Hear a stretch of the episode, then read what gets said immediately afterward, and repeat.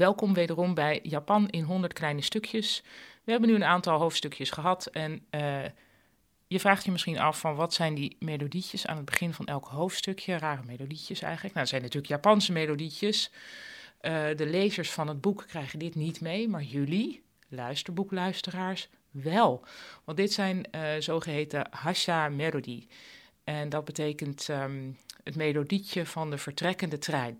In Japan is het sinds de jaren 50 gebruikelijk of in zwang geraakt om elk station een aparte melodie te geven. En als je die melodie hoort, betekent het dat je trein bijna gaat vertrekken. Dat is dus een gezelliger manier dan een of ander alarm van de deuren gaan sluiten, stap nu in. Zo'n prettige melodie, duurt altijd een seconde of 7.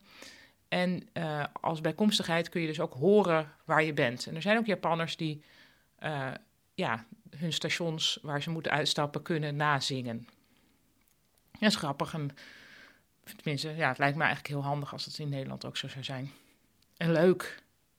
Hoewel er ook mensen zijn die vinden het allemaal weer geluidsvervuiling. Maar in Japan geldt dat niet heel erg. Want daar is meestal, als men zich afvraagt van, moeten we hier wel of niet een melodietje bij doen? Dan is meestal het antwoord, ja, hier moeten we wel een melodietje bij doen. Ik heb bijvoorbeeld een Japanse rijstkoker.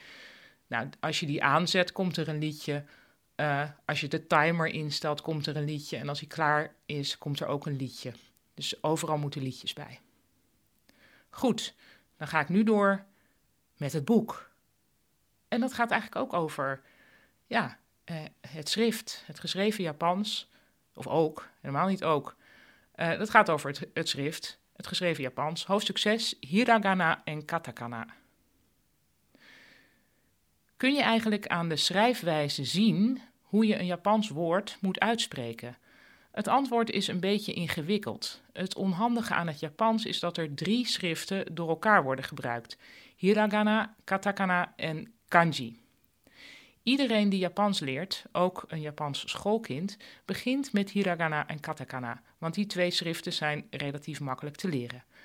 Beide zijn lettergreepschriften. 1 teken staat voor 1 lettergreep, dus a, i, u, ho, ku, na, tsu, chi, ta, dat soort klanken.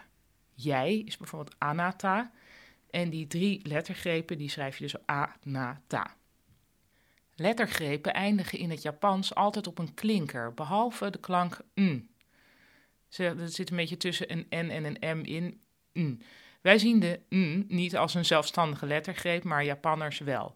Automerk Honda bestaat dus voor Japanners uit 3 lettergrepen, dus ho, n, da. Terwijl wij er maar 2 voelen, namelijk hon en da. Sommige Japanse lettergrepen kunnen worden verlengd. In de plaatsnaam Kyoto is de eerste o lang en de tweede o kort, dus Kyoto. Er bestaat ook een manier om een hapering in een woord aan te geven. Dat sommige woorden zo'n ingebouwde hapering hebben, is denk ik de reden dat het Japans in buitenlandse oren zo staccato klinkt. Een voorbeeld hiervan, als je wil dat iemand iets langzaam zegt, dan moet je zeggen Yukuri. En dat is niet Yukuri, maar Yukuri. Beetje huppelend dus. Het katakana-schrift lijkt op het hiragana, maar het ziet er hoekiger uit. Katakana wordt vooral gebruikt voor buitenlandse woorden. Als westerling moet je je eigen naam dus altijd omzetten in katakana. Paulien vorm ik meestal om tot pa-u-ri-n. En Cornelisse wordt ko-ru-ne-ri-se. Je moet het doen met de lettergrepen die er zijn. Er zijn in het katakana, net als in het hiragana, 46 basislettergrepen die op verschillende manieren kunnen worden aangepast, waarmee je op 114 lettergrepen komt. En die aanpassing, dat gaat dan bijvoorbeeld, je kunt 2 streepjes bij de h zetten en dan wordt het ba, en als je er een rondje bij zet, dan wordt het pa. Nou, dat soort aanpassingen. Als je het katakana eenmaal kent, pik je ineens buitenlandse woorden op in het Japanse straatbeeld. Ramen, dus de noedelsoep, wordt in het katakana geschreven, ramen, want ramen komt oorspronkelijk uit China. Bij veel restaurants staat ranchi.